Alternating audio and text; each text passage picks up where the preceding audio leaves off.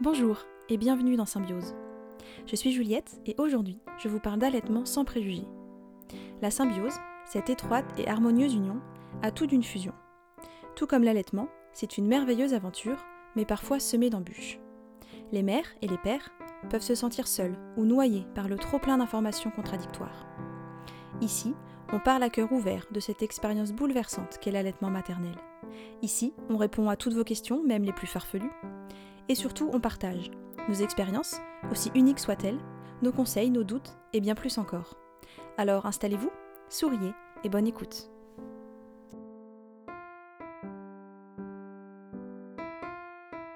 Dans ce cinquième épisode, et pour la première fois, j'interroge mon invité sur son métier, ses formations et comment elle aide les femmes, les mères et les bébés.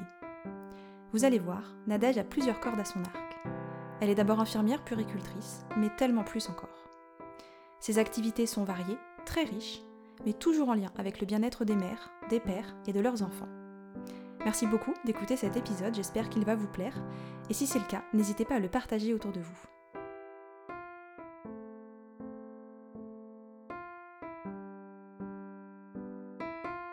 Merci beaucoup de, me faire confiance aujourd'hui et puis d'accepter de prendre un petit peu de temps pour moi.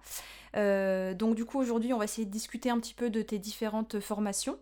Euh, et puis du lien qu'elles ont du coup avec euh, la maternité, la petite enfance, l'allaitement, enfin voilà, tout ça. donc du coup, est-ce que tu peux te présenter rapidement? Toi, tu as deux petites filles de ton côté, c'est ça? Oui, donc moi je suis Nadège Petrel. je suis maman effectivement de deux filles qui au jour d'aujourd'hui ont 8 ans et presque 6 ans. je suis donc infirmière puricultrice de profession. J'ai surtout travaillé en milieu hospitalier, sauf, on va dire, les deux dernières années où là, je travaillais dans des structures d'accueil.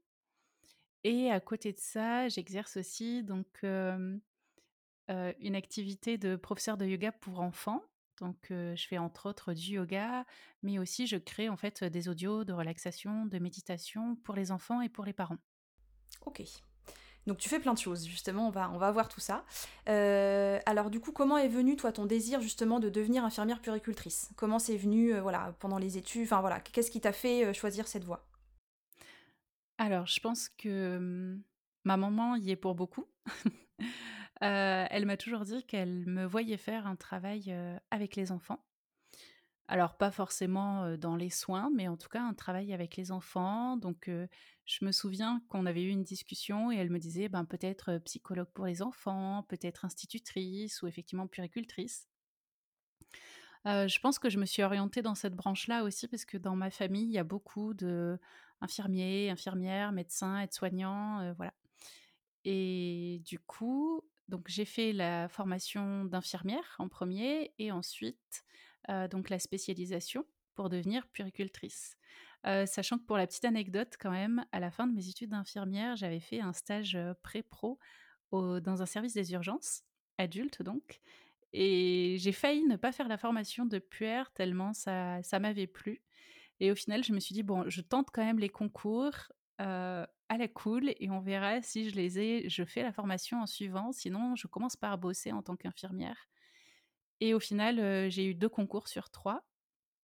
Donc j'ai fait la formation de, de puricultrice et là la formation, enfin ça a vraiment été une grosse, grosse, grosse révélation parce que ben, avec les, stages que j'ai pu effectuer pendant la formation, ça, ça a éveillé en moi le fait que voilà c'était vraiment des soins auprès des enfants ou des bébés que j'avais envie de faire.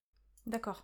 Tu avais cette spécialisation en tête euh, quand tu es rentrée à l'école d'infirmière pendant les trois ans, euh, à part du coup ton dernier stage pré-pro, mais pendant trois ans c'était l'objectif. Euh, C'est ça. En fait, si je suis rentrée à l'école d'infirmière, c'était pour devenir puricultrice, puisque bah voilà, on doit passer par, par l'école d'infirmière pour devenir infirmière puricultrice.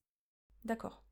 et du coup, après, dans, donc tu as fait ton, ton année de spécialisation et après tu as exercé, donc, surtout à l'hôpital, tu disais, dans quel, dans quel service? Ouais. Alors en fait, j'ai commencé à travailler de nuit. donc au départ, quand je suis arrivée dans le premier hôpital dans lequel j'ai travaillé, on tournait. Donc en fait, en gros, on faisait de mémoire, c'était un mois aux urgences pédiatriques, un mois en service de soins continus pédiatriques, un mois en pédiatrie, un mois en service de néonatologie. sauf que dans le concret et dans le terrain, bah, quand il manque des collègues, enfin voilà, des fois, c'était pas forcément un mois complet et au final, ben, moi, ça m'a permis de voir un petit peu les différents services qui qui existaient, du coup, le travail bien spécifique qui appartenait à chaque service et moi, je me suis orientée ensuite donc par, vers le service de néonatologie. Donc là, j'ai passé, plusieurs années, ça a vraiment été un énorme, énorme coup de cœur et je pense que ça restera toujours mon service, fétiche, on va dire. Et ensuite, donc, quand j'ai eu ma deuxième fille, nous, on a déménagé donc dans la région toulousaine et donc là, j'ai eu l'occasion de travailler dans d'autres cliniques, hôpitaux, plutôt en service de maternité, salle d'accouchement et encore un petit peu en néonatologie. D'accord. Donc tu as fait quand même pas mal de services en tant que puéricultrice. Ouais. Euh, est-ce que tu peux me dire du coup, euh, c'est quoi ton rôle concret là dans les différents services, que ce soit en maternité ou en néonat? Qu'est-ce que tu faisais voilà dans, ta journée de boulot? Et avec quel professionnel du coup tu travaillais? Alors, je vais parler essentiellement du service de néonatologie, parce que c'est quand même là que j'y ai passé le plus de temps avec la maternité. donc, en fait, concrètement, alors, il y a tout l'accompagnement, on va dire, parental, parce que ben un bébé qui naît de façon prématurée ou alors un bébé qui naît à terme mais qui ne va pas bien, ça reste un gros choc pour les parents. Donc déjà, il y a un très très gros travail de ce côté-là, on va dire plus psychologique et de réassurance pour les parents, pour qu'ils puissent aussi se sentir capables de s'occuper de leurs enfants.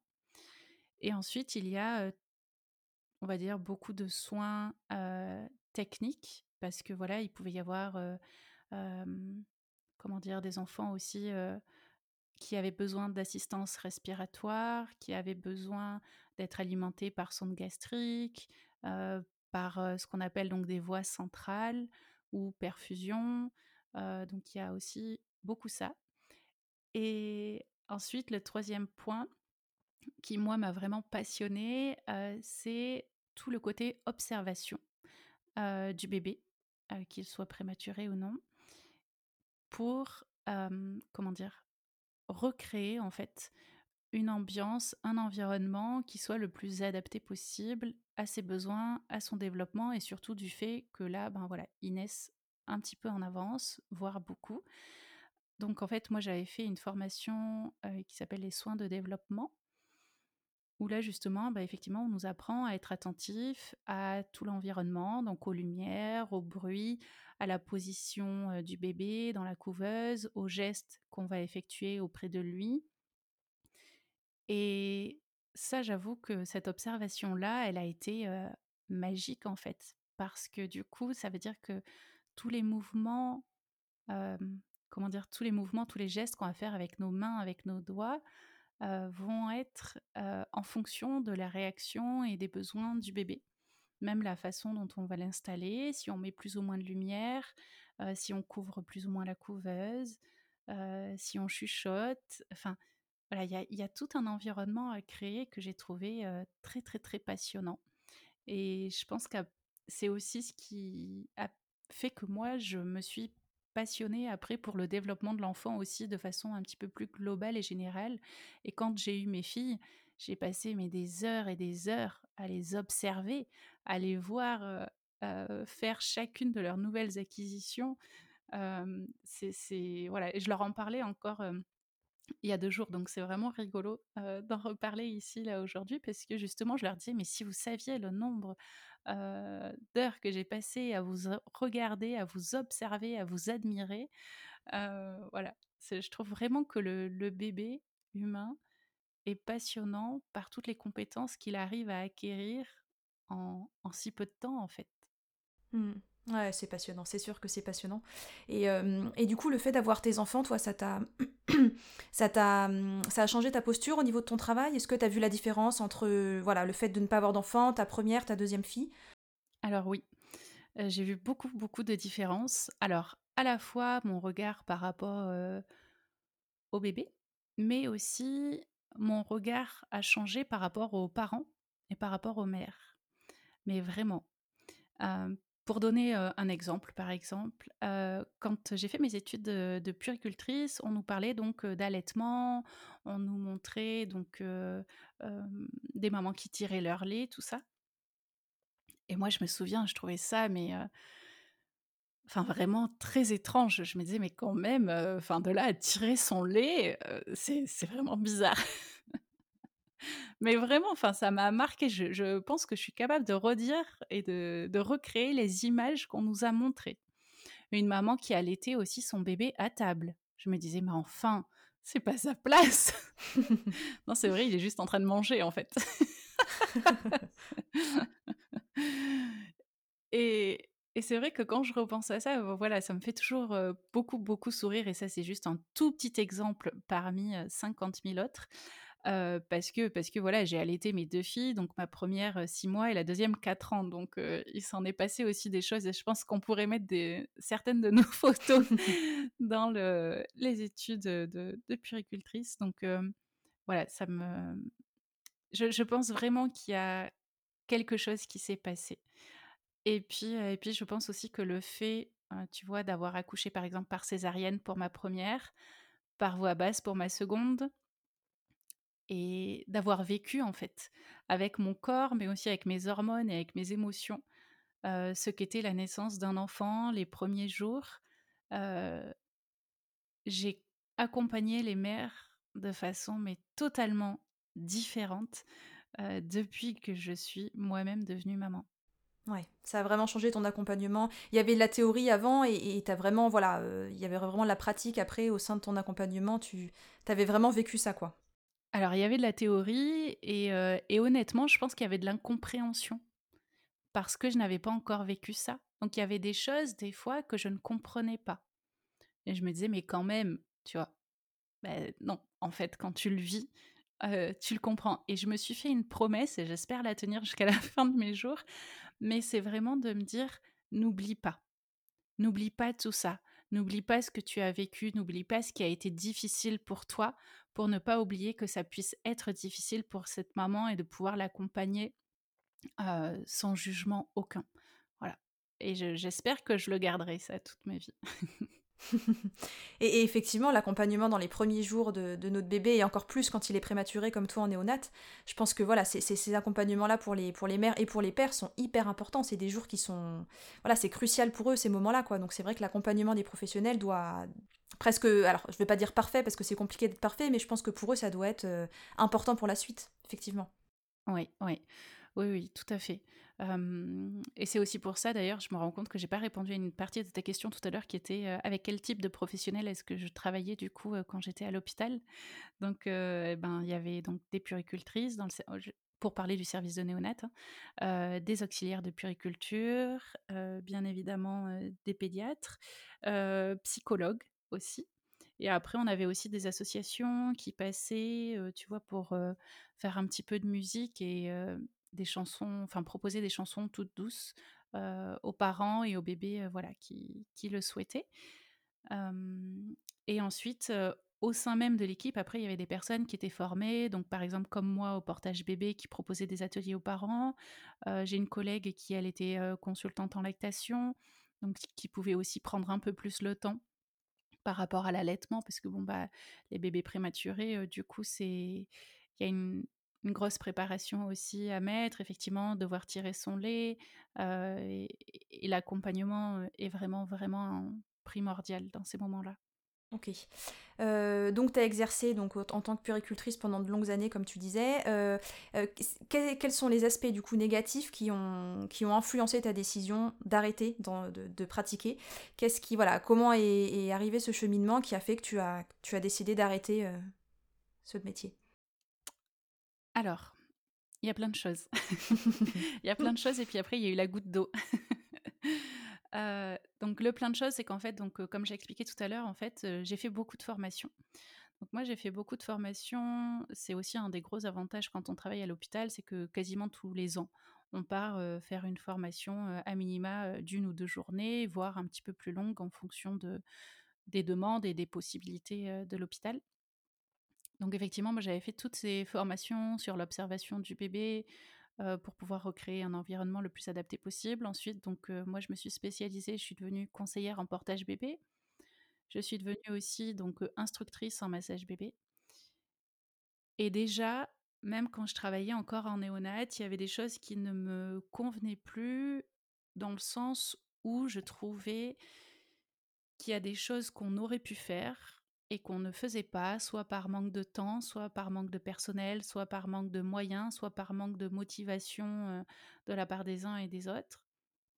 Et moi, ça déjà, ça commençait un peu à me grignoter de l'intérieur. C'est-à-dire que de me dire que je sais qu'il est possible de faire autrement, mais qu'on ne le fait pas parce qu'on ne nous donne pas les moyens,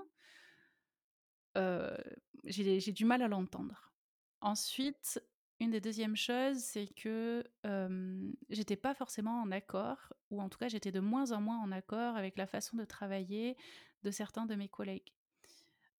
C'est-à-dire que pour moi, un soignant n'a pas à influencer le choix d'un parent. Dans le sens où, par exemple, si on prend l'exemple tout bête d'une maman qui a eu des jumeaux et qui veut les allaiter tous les deux, et qu'il y a certains collègues qui vont voir cette mère en lui disant non mais là attendez ça va pas être possible vous allez voir vous allez être fatigué donnez le biberon à l'un et le sein à l'autre. Moi ça m'irrite en fait. Parce qu'on a enfin pour moi encore une fois un soignant n'a pas à prendre part dans la décision de la mère. Donner des informations oui.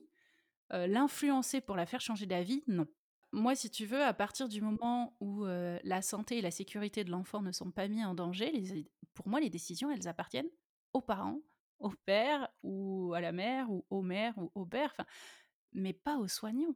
C'est pas le soignant qui, avec son propre vécu perso, parce qu'il a réussi, par exemple, l'allaitement pendant 4 ans, va devoir dire au mère il faut allaiter ou au contraire parce que nous on n'a pas voulu faire le on n'a pas voulu allaiter nos enfants ou que ça a foiré, qu'il faut dire aux mères surtout n'allaitez pas.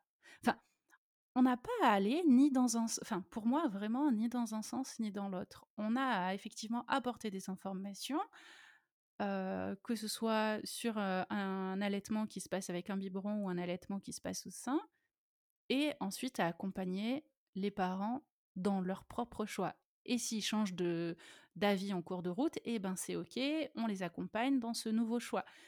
Mais c'est pas à nous à à choisir pour eux, tu vois? Et ça, ça, je crois que c'est aussi une des choses qui m'a énormément vraiment, je vais pas dire détruit, mais on va reprendre le mot de tout à l'heure, grignoté de l'intérieur.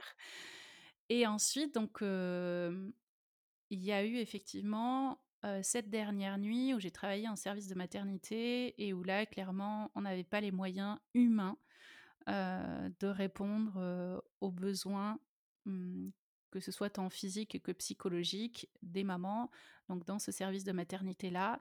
Et là, ça a été la goutte d'eau. Il s'est vraiment passé trop de choses et qui font que c'est pas normal. Pour moi, c'était à la limite du danger. Donc on peut se dire effectivement, oui, mais regarde, au final, tout va bien et tout s'est bien passé. Sauf qu'à force de se dire ça, pour moi, ça veut dire qu'on cache et qu'on cautionne ce qui se passe réellement sur le terrain. Et ça, moi, j'ai dit stop.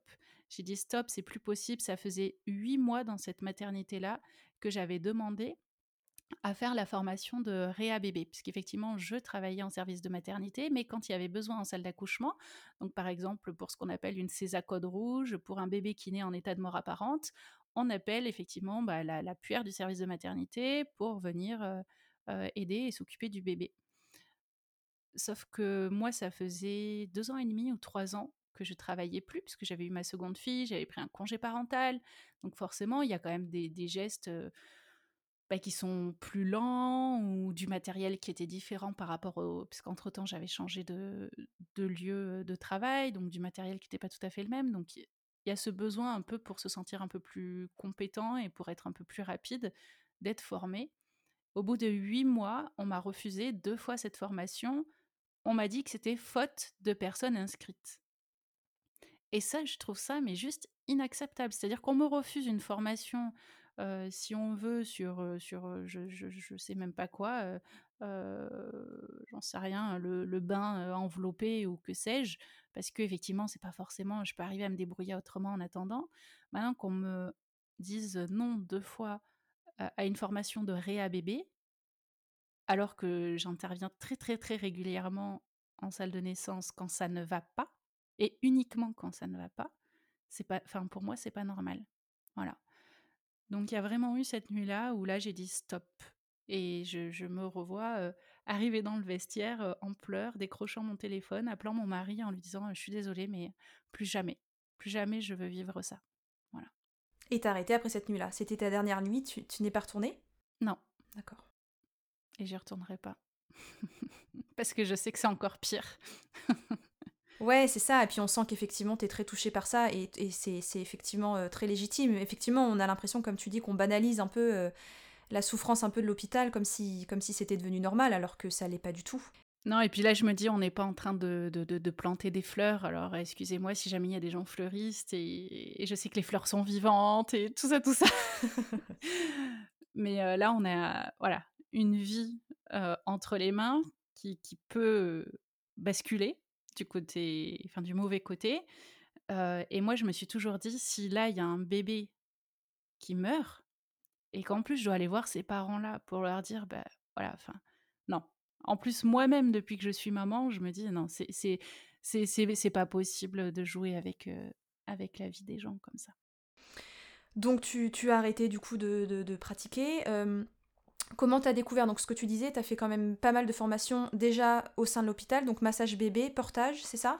Alors, heu, le portage, heu, je l'ai fait avec l'hôpital, le massage bébé, je me le suis moi-même financé D'accord, OK. et le yoga aussi. D'accord. Alors justement, comment tu as découvert ces différentes formations? Heu heu, comment ça se déroule? Heu, voilà, est-ce que voilà et puis comment se sont passés du coup tes premiers mois sans exercer en tant que puéricultrice? Qu'est-ce que tu as pu mettre en place? Comment ça s'est passé de de ton côté? Alors, pour les différentes formations, donc moi j'ai commencé avec le portage bébé, donc j'avais eu la chance justement avec l'hôpital dans lequel je travaillais, d'avoir, je sais plus, c'était, heu, 2 ou 3 jours de formation sur le portage bébé, mais pour le mettre en place au sein du service, pas du tout pour, heu, pouvoir proposer des ateliers. Et donc ensuite j'ai eu ma ma fille aînée et là je l'ai portée et ça a été la grosse révélation. Je me suis dit: «Mais enfin, pour pourquoi on on propose pas ça à toutes les familles?» après, porte qui veut, mais pourquoi est-ce qu'on ne connaît pas plus que ça, le portage, en écharpe d'un bébé? Donc là, à partir de là, j'ai choisi enfin j'ai fait la demande donc pour avoir la formation vraiment de conseillère en portage bébé et de moi-même pouvoir proposer des ateliers. Donc avec une amie, on avait créé une association et on proposait, donc les ateliers de portage. Ensuite donc j'ai eu je la fais courte, hein, j'ai eu ma seconde fille où là ça a été très compliqué, psychologiquement, pour moi. J'ai un peu sombré. Heureusement, j'avais ma sage-femme, ma consultante en lactation avec moi et justement ma consultante en lactation, heu, qui était aussi ma formatrice de portage, Ouais, c'est chouette. proposait des ateliers de massage. Et elle m'a dit: «Non mais viens, faut que tu sortes, il faut que tu vois un petit peu de voilà, du monde, viens aux ateliers de massage». Donc j'y suis allée. Honnêtement, les premières fois où j'y suis allée, c'était un enfer en fait pour moi de sortir, mais tout me semblait compliqué, tout était très difficile pour moi. Et moi, c'est quand même, je pense, l'une des choses qui m'a permis de sortir la tête de l'eau. Mmh. Et donc une fois que j'ai eu sorti la tête de l'eau, bien évidemment, j'ai massé régulièrement ma fille et heu, ça m'a fait un bien fou et là aussi je me suis dit: «Ah mais moi aussi j'ai envie de transmettre ça aux parents, c'est trop bien». Heu et puis surtout, je n'oublie pas que ça a contribué à voilà, à me sortir la tête de l'eau. Ouais. Donc heu, donc je me suis formée, enfin autofinancée Heu et donc on a proposé ces ateliers-là, donc heu, avec ma copine qui s'était elle aussi, heu, formée, toujours au sein de l'association. Puis ensuite donc on a déménagé dans la région toulousaine. J'étais en congé parental et donc là j'ai créé ma propre asso pour pouvoir, continuer de temps en temps à proposer ces ateliers-là. Et donc ben, ensuite effectivement, mes filles ont grandi et j'ai eu envie de leur proposer de nouvelles choses parce que bon, bah, le portage c'était fini. Le massage, même si on le garde encore, c'est quand même beaucoup moins régulier. Ouais. Mais ça reste, ça garde, enfin le le massage bébé, le massage plutôt, a toujours une place très importante, dans notre vie avec mes filles Mais j'ai eu envie, voilà, je me suis dit: «Tiens, qu'est-ce que je pourrais faire qui qui puisse nous aider, en fait, dans le quotidien et que je pourrais utiliser avec elle?» et donc et bien, là, il y a eu le yoga. Donc j'ai fait la formation de professeur de yoga pour enfants et j'ai commencé donc à proposer d'abord donc des ateliers, juste pour les enfants en groupe, donc toutes les semaines et puis de temps en temps, des stages, de yoga pendant les vacances et ça marchait vraiment bien. Et surtout, je voyais que nous, à la maison, effectivement, donc il y avait le yoga sous forme, en gros, de séances de yoga, mais il y avait après tous les bienfaits qui auraient pu passer un peu inaperçus, mais qui ne le sont pas passés inaperçus euh, dans le quotidien. Tu vois, par exemple, quand l'une de mes filles se faisait mal, j'ai souvenir que sa sœur était allée la voir dans la salle de bain. Elle s'était mise à genoux et puis elle lui dit Allez, souffle avec moi. Allez, respire. Souffle. Mais je te promets, et je pense que ce jour-là, pour qu'il soit resté gravé comme ça en moi, ça a vraiment été le déclic de me dire, «Bah, en fait, c'est pas juste des cours de yoga à un instant T. Il y a vraiment des répercussions quand c'est fait de façon assez régulière comme ça. Il y a vraiment des répercussions ben, dans, la vie de tous les jours ou quand tu as un rendez-vous chez le médecin ou chez le dentiste et que tu stresses, dans la salle d'attente, tu peux aussi faire des exercices. Mais du coup, tu y penses beaucoup plus et tu les fais de façon plus fluide et naturelle que si tu n'as jamais pratiqué et que tu dis ah tiens l'autre jour je crois que j'avais lu un article qui disait qu'on pouvait respirer et que ça ferait du bien. Alors oui ça va faire du bien, mais du coup comme c'est moins naturel, je trouve que ça a quand même moins d'impact malgré tout que quand on le fait de façon régulière. Ouais, tu t'es vraiment rendu compte des bénéfices que ça avait pour tes filles à la maison quoi. Oui, vraiment. Et et du coup, alors quand j'ai arrêté effectivement le travail à l'hôpital, alors j'ai quand même une maison petite enfance qui m'a contactée pour faire des remplacements, donc au sein de, la structure, donc pour prendre la, direction d'un service d'accueil familial, puisque la directrice était en arrêt, donc pour être directrice remplaçante. donc j'ai fait ça pendant quasiment deux ans, à 80 ou à 50%, suivant les périodes. Et du coup, moi, ça me permettait d'avoir quand même du temps pour ma micro-entreprise, parce qu'entre-temps, bah, j'ai créé ma micro-entreprise, effectivement, pour proposer tout ça. Et donc, de, continuer à proposer mes ateliers. Et j'avoue que j'aimais bien cet équilibre-là, d'avoir un pied dans une structure et d'avoir un pied vraiment directement avec les parents et les enfants. Donc au sein de ton entreprise, tu, proposes tous ces, différents ateliers, c'est ça? Massage, portage, tu fais tout C'est ça, massage, portage et le yoga. D'accord. Et là, depuis ben, le premier confinement, donc en avril dernier, mon contrat a pris fin, puisque c'était un CDD. Et qu'il y a des temps d'accueil qui n'avaient plus lieu. Et puis petit à petit, euh, la collègue qui était en arrêt euh, est revenue aussi. et donc là, je me suis dit, bon, bah, c'est l'occasion de voir et d'essayer. Voilà. Alors, à savoir que voilà, moi, je comment dire, je, touche rien de Pôle Emploi, donc c'est vraiment chaud, c'est tendu, un peu la pression, puisque je suis en, disponibilité de l'hôpital, mais mais voilà, je me suis dit c'est l'occasion de, tester et de se lancer. Donc euh, c'est super déjà, c'est des super projets. Euh, comment ça s'organise du coup tes ateliers? C'est des petits groupes, c'est des, des, groupes qui sont fermés ou des, où les gens peuvent se rajouter? Comment tu organises ça? Alors normalement ce sont principalement des ateliers collectifs. Là, situation sanitaire pas actuelle faisant que je fais uniquement des, là pour l'instant des, des, ateliers individuels pour, comment dire, enfin voilà, répondre quand même aux besoins des, familles et en même temps prendre le moins de risques possible sanitairement parlant.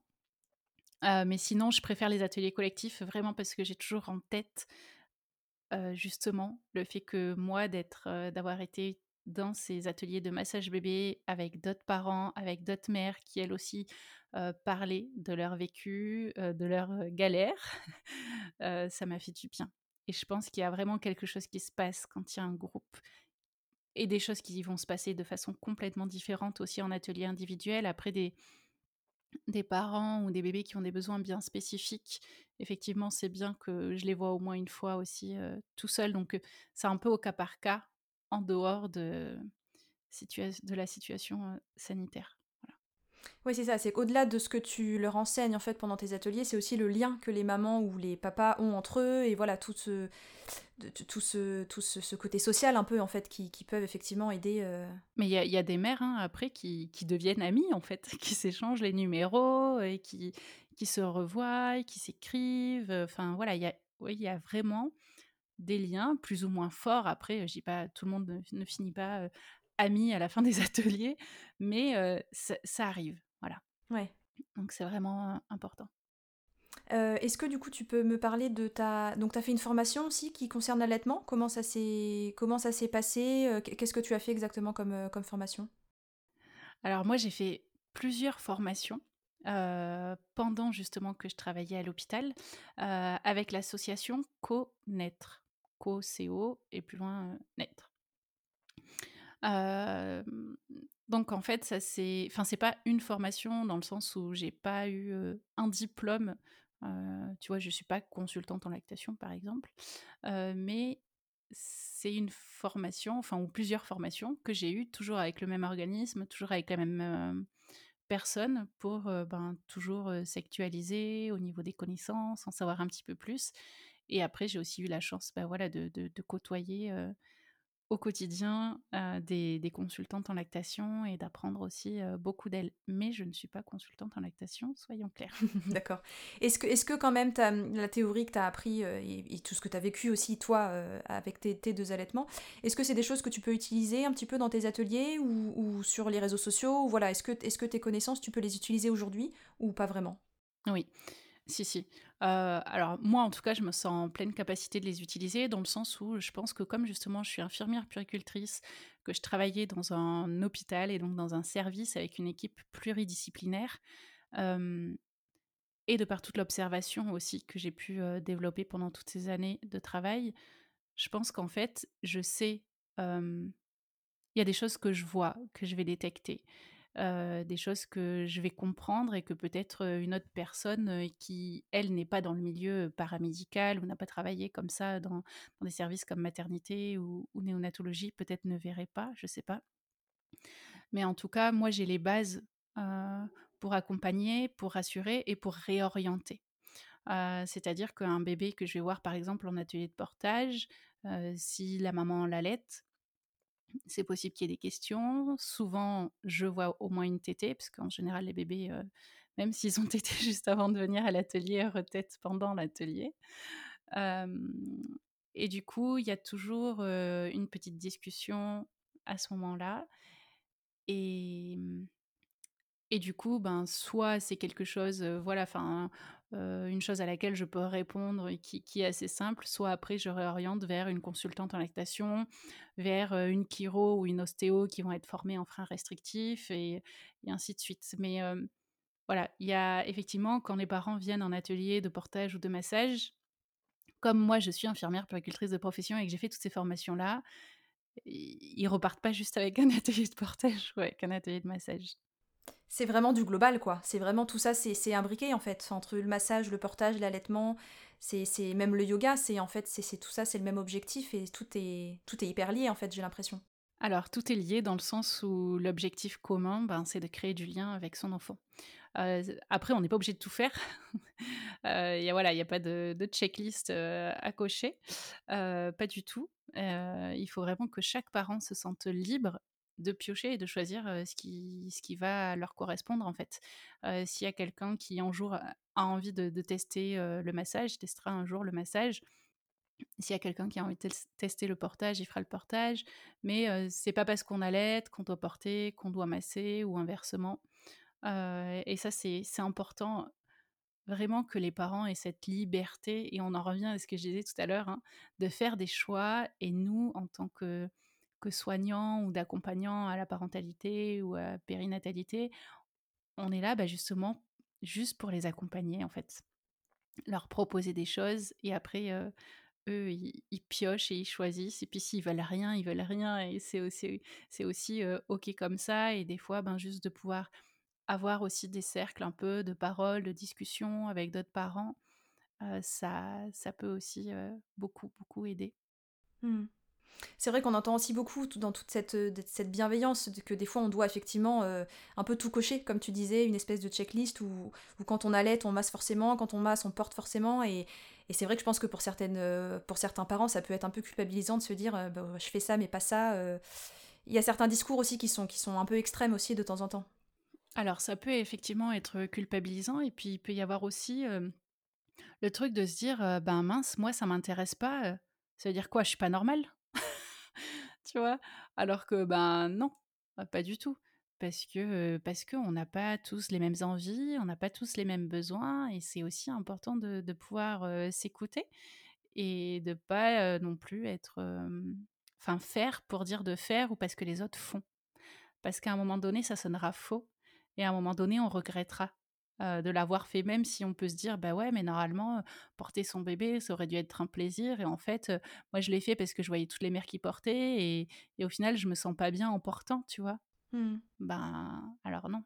Ouais, puis, puis comme tu dis, pour créer le lien avec le bébé, je pense qu'il faut que ça, faut que ça vienne du cœur en fait. Et si ça, si ça vient pas du cœur, je pense que le lien se crée plus difficilement. Et voilà, faut faire aussi avec son enfant, avec qui on est. C'est ça. Et puis au final, il y a plein de moyens euh, de, créer, euh, de créer aussi après du lien.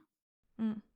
Euh, justement, tu, je sais que tu fais aussi de, de, la méditation et des contes pour enfants. Est-ce que tu peux m'en parler un petit peu Comment c'est venu? Qu'est-ce que tu fais exactement aujourd'hui avec tout ça, avec toutes ces activités? Alors en fait, ça a commencé il y a un peu plus d'un an, où je, je, me suis rendu compte que j'aimais faire des relaxations pour mes filles. Je je pensais pas du tout en être capable, pour être honnête. Et en fait, juste bah, en me connectant à mon intuition, ça venait. Et je me suis dit, waouh, là c'est pareil, hein, quand j'ai vu les effets sur elle, je me suis dit, ben, peut-être que ça pourrait faire du bien aussi à d'autres enfants. Et du coup, j'ai commencé à en proposer comme ça. Et un jour, j'ai demandé, est-ce qu'il y a des personnes qui seraient intéressées pour que voilà, je puisse créer des relaxations pour les enfants, mais qui soit personnalisé. C'est-à-dire que le parent m'envoie donc un détail de ben, qu'est-ce qui se passe en ce moment pour l'enfant, m'envoie une photo, me dit aussi ben, peut-être, j'en sais rien, moi mon enfant aime faire du vélo ou aime aller à la plage ou je sais pas quoi, n'importe quoi. Et au final, j'essaye de, de parler de, de ce qui se passe au sein de la relaxation pour amener l'enfant à, apaiser ses émotions, à essayer de vivre au mieux cette transition ou cette période qu'il est en train de vivre, sachant que ça n'a pas du tout de but thérapeutique. Enfin, moi, je ne suis pas thérapeute. Je le fais vraiment avec mon cœur et avec mon intuition. Parce que je me suis rendu compte que par rapport à ces audios-là, eh bien, ça, ça venait, ça vient tout seul. Alors, je ne peux pas dire, tiens, aujourd'hui je vais faire 10 audios parce que parce que ça viendra pas en fait. Je n'arrive pas à me forcer, j'ai pas j'ai pas de trame d'histoire, j'ai pas de voilà, ça vient ou ça vient pas et des fois ça met un peu de temps à venir et des fois ça vient très vite et je le contrôle pas. Et au final ben ça a bien marché et là ça fait plus d'un an que je reçois des commandes donc des commandes que je prends une fois par mois et j'en fais aussi donc je fais aussi des méditations pour les adultes donc là, par exemple, pour les adultes, ça peut être par exemple une maman qui vient de perdre un bébé ou une maman qui vient d'accoucher ou une maman qui change de travail. et pour les enfants, bah, ça peut être un enfant qui a des difficultés à s'endormir, qui a un peu une forte angoisse de, l'abandon, l'arrivée d'un petit frère, d'une petite sœur, l'entrée à l'école ou voilà un déménagement. Enfin, il y a, y a, plein de plein de raisons. Et à chaque fois, moi, je suis toujours très émue de découvrir les histoires parce que ben, souvent les personnes qui m'écrivent, comment dire, mettent beaucoup de, détails, enfin vraiment se confient en fait. Et à chaque fois, c'est très émouvant pour moi. Donc là, pour le coup, c'est moins du collectif et c'est plus de l'individuel, c'est ça? C'est que des choses qui sont destinées à tel ou tel enfant ou tel ou tel adulte? Alors là, c'est pas du tout collectif. C'est vraiment uniquement individuel et ciblé à cette personne-là avec une intention bien spécifique pour cet enfant ou pour cet adulte.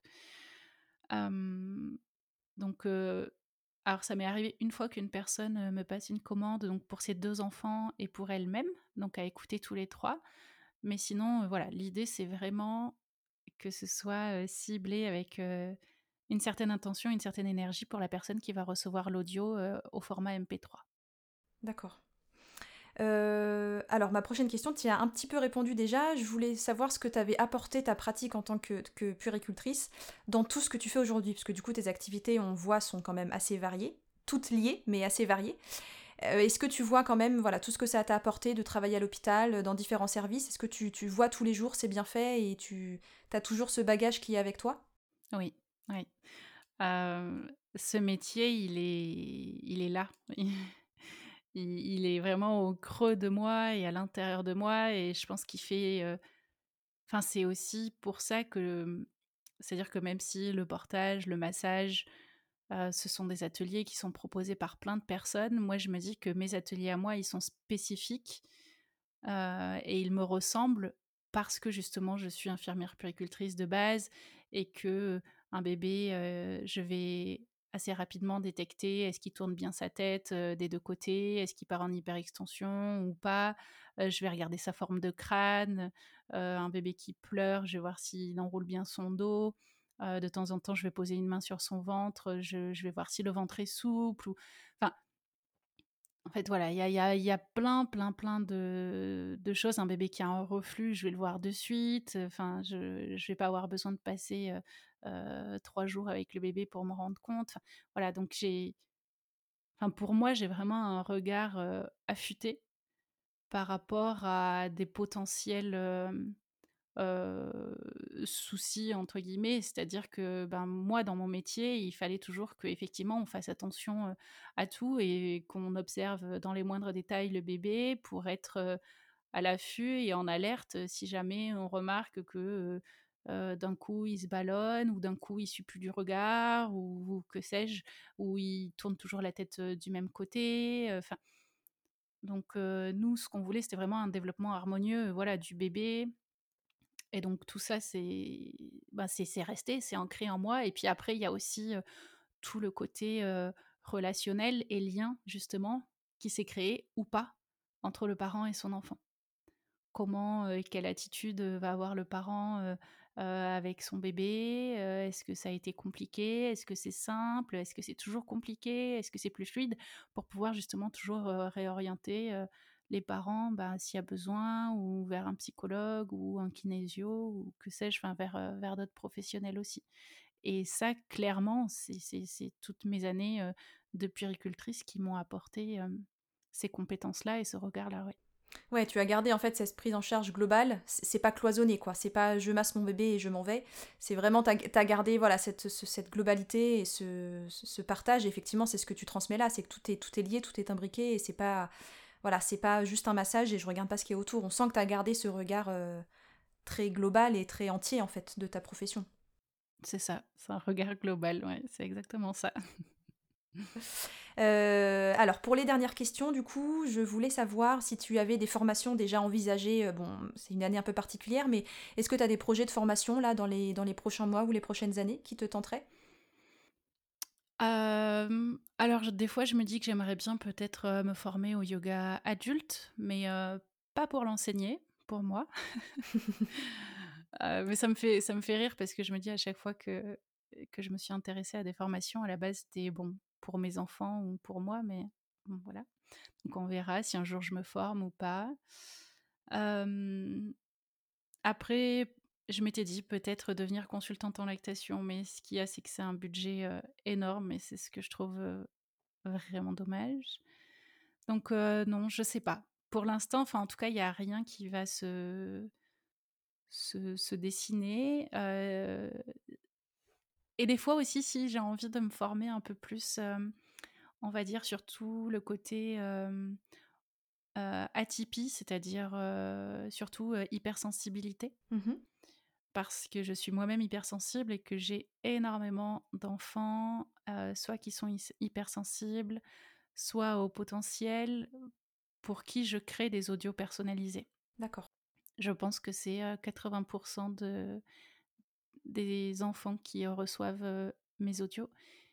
Et du coup, là, en ce moment, on va dire que je, je suis peut-être plus dans ça, dans cette soif d'apprendre et d'encore mieux comprendre pour encore plus pouvoir les envelopper et les accompagner de, de manière qualitative dans ces audios. D'accord. C'est quand tu dis que tu as des enfants de comme ça, c'est les parents qui te qui t'en parlent, c'est ça ou c'est toi qui Oui. Oui, c'est ça, c'est les parents qui te font part de ça? Ouais. Il y a, il y a deux choses. Euh, c'est-à-dire que moi, en général, quand je vois la photo en premier, je me dis ah.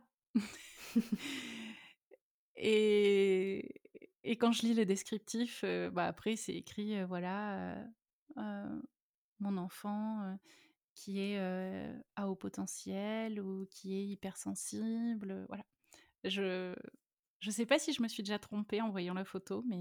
Alors comment tu là ça c'est ma, ma, curiosité qui parle. Comment tu vois en une photo? Qu'est-ce qui te fait Quels sont les petits indices que tu peux voir? C'est intuitif? Ouais, non franchement je sais pas du tout, du tout, du tout l'expliquer. Alors c'est ça se passe de façon encore plus simple et, facile quand j'ai l'enfant en réel en face de moi. En face de toi, oui. Mais il y a plein de fois où quand je vois les photos, je me dis. «Mmh». et alors je sais pas, est-ce que comme moi-même je suis hypersensible, il y a un truc, une sorte de connexion qui, qui, se passe. Je sais pas du tout. Je saurais pas l'expliquer. Mmh. D'accord, ok. Euh, ok, et du coup, ma dernière question, comment tu, tu, tu pourrais améliorer ta, toutes tes pratiques là actuellement? Est-ce que euh, tout ce que tu fais voilà, aujourd'hui, avec toutes tes différentes formations, tes différents bagages que tu as eus au fil de tes, de tes années, euh, comment tu, tu, verrais des améliorations sur ce que tu fais aujourd'hui? Ou est-ce que tu n'y a pas d'amélioration possible et tu es, voilà, es déjà très fier de ce que tu fais et tu peux l'être, mais voilà, est-ce que tu verrais des améliorations sur tout ça actuellement? Euh, oui, je pense qu'il y a plein d'améliorations. Il faudrait juste que j'ose. que, que j'ose faire parce que je pense qu'il y a plein de choses aussi à faire, euh, euh, même en, binôme, tu vois, avec un autre professionnel. Enfin, proposer d'autres types d'ateliers ou de rencontres, plutôt des, des rencontres entre parents que je ne fais pas forcément au jour d'aujourd'hui, puisque c'est toujours, on va dire, sous couvert d'ateliers, tu vois, euh, d'ateliers portage ou d'ateliers massage. Et, euh, et, là, tu vois, ces jours-ci, en échangeant avec ma communauté là sur Instagram, au final, ce qu'il en ressort, c'est que quand tu deviens enceinte, et, notamment pour la première fois, on te prépare à l'accouchement. Et au final, on te prépare à un jour dans ta vie de mère. Un jour. et, et tout le reste, c'est soit inexistant, ou soit très léger, ou soit optionnel. Et moi, je sais que j'ai été très, très, très. Euh, je me suis sentie vraiment démunie. les, les, les, premières semaines où je suis devenue maman pour la première fois. Et au final, en discutant, bah, je me rends compte que je ne suis pas la seule et qu'il y a un réel besoin de ce côté-là. Donc voilà, il faudrait que j'arrive à croire en moi, à croire que c'est possible de réaliser ce type de rencontre, que, que les parents viendraient bien. Bref, de faire tomber des croyances et des peurs et puis, et puis de se lancer, je sais pas. Voilà. Mais oui, il y, a toujours, y a toujours des choses à améliorer et à faire, et à faire autrement. D'accord, ouais, ça fait son chemin dans, dans ta tête. Mais effectivement, c'est vrai qu'on est, on est peu accompagné. J'ai l'impression que ça commence tout doucement à bouger, mais on est encore loin effectivement de ce qu'on de ce qu'on pourrait faire, que ça soit euh, effectivement les, premières semaines, voire les premiers mois d'une mère ou d'un père, et puis et puis effectivement autour de tout ça, autour de l'allaitement, autour de, plein de choses, on est on est quand même peu accompagné. Euh, ça bouge un peu, mais on est loin encore de tout ce qu'on pourrait faire effectivement. Oui. Et loin du besoin aussi, parce qu'en fait, il y a quelques années, les gens vivaient un peu en famille. Hein. Moi, mes grands-parents, ils vivaient avec leurs propres parents et ainsi de suite. Donc oui, quand il y avait un nouveau-né, ben, t'étais pas seul, t'étais trois, voire quatre, voire peut-être cinq chez certains, pour, pour pouvoir passer un relais. Au jour d'aujourd'hui, les gens vivent éloignés de leur famille, il y a le couple, et avec bien souvent l'un des deux qui reprend le travail, hein, puisque bon, c'est pas avec un congé paternité de, de 10 jours ou 11 jours qu'on va réussir à changer les choses. et du coup, ben, la mère, elle se retrouve seule, en tête à tête, avec ce bébé, et non accompagnée et non préparée à ce que c'est que de vivre H24, 7 jours sur 7 avec un bébé. Parce que moi-même, étant puère, quand je suis devenue maman pour la première fois, je me suis dit, non, mais en fait, je sais pas, je me rendais pas compte de ce que c'était que d'avoir le bébé tout le temps, tout le temps, tout le temps. C'est rassurant de se dire que même les professionnels euh, sont, sont un peu déboussolés, c'est rassurant. On se dit que. Bon. Ah bah de toute façon, il y a, y, a, y a, les hormones, il y a tout. Hein. Enfin, il y a la fatigue il y a, y a plein de choses environnementales qui entrent en jeu, qu'on soit pro ou pas. Ouais. Et les questions, je pense qu'on se les pose aussi. Hein. Et je pense qu'encore plus cette année, effectivement, c'est une année tellement particulière que je pense à toutes les femmes qui sont devenues mères là cette année.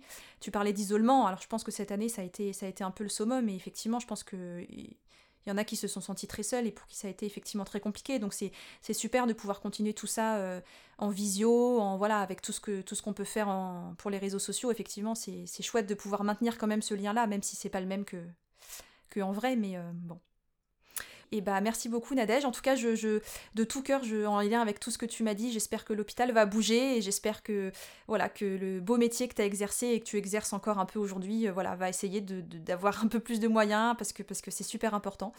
Donc voilà, j'espère que ça va bouger aussi là-dessus. Euh, et puis voilà, bah, je te remercie beaucoup d'avoir répondu à toutes mes questions, d'avoir pris du temps pour moi, euh, malgré ces semaines qui passent à une vitesse euh, folle pour tout le monde. Donc merci beaucoup en tout cas Nadège, c'était super chouette. Bah, merci à toi surtout de m'avoir proposé ce temps ensemble.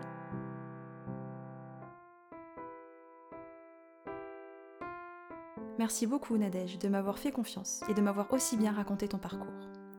Je te souhaite beaucoup de belles choses pour tes futurs projets. J'espère que cet épisode vous aura plu. N'hésitez pas à le partager en mettant 5 étoiles sur Apple Podcast.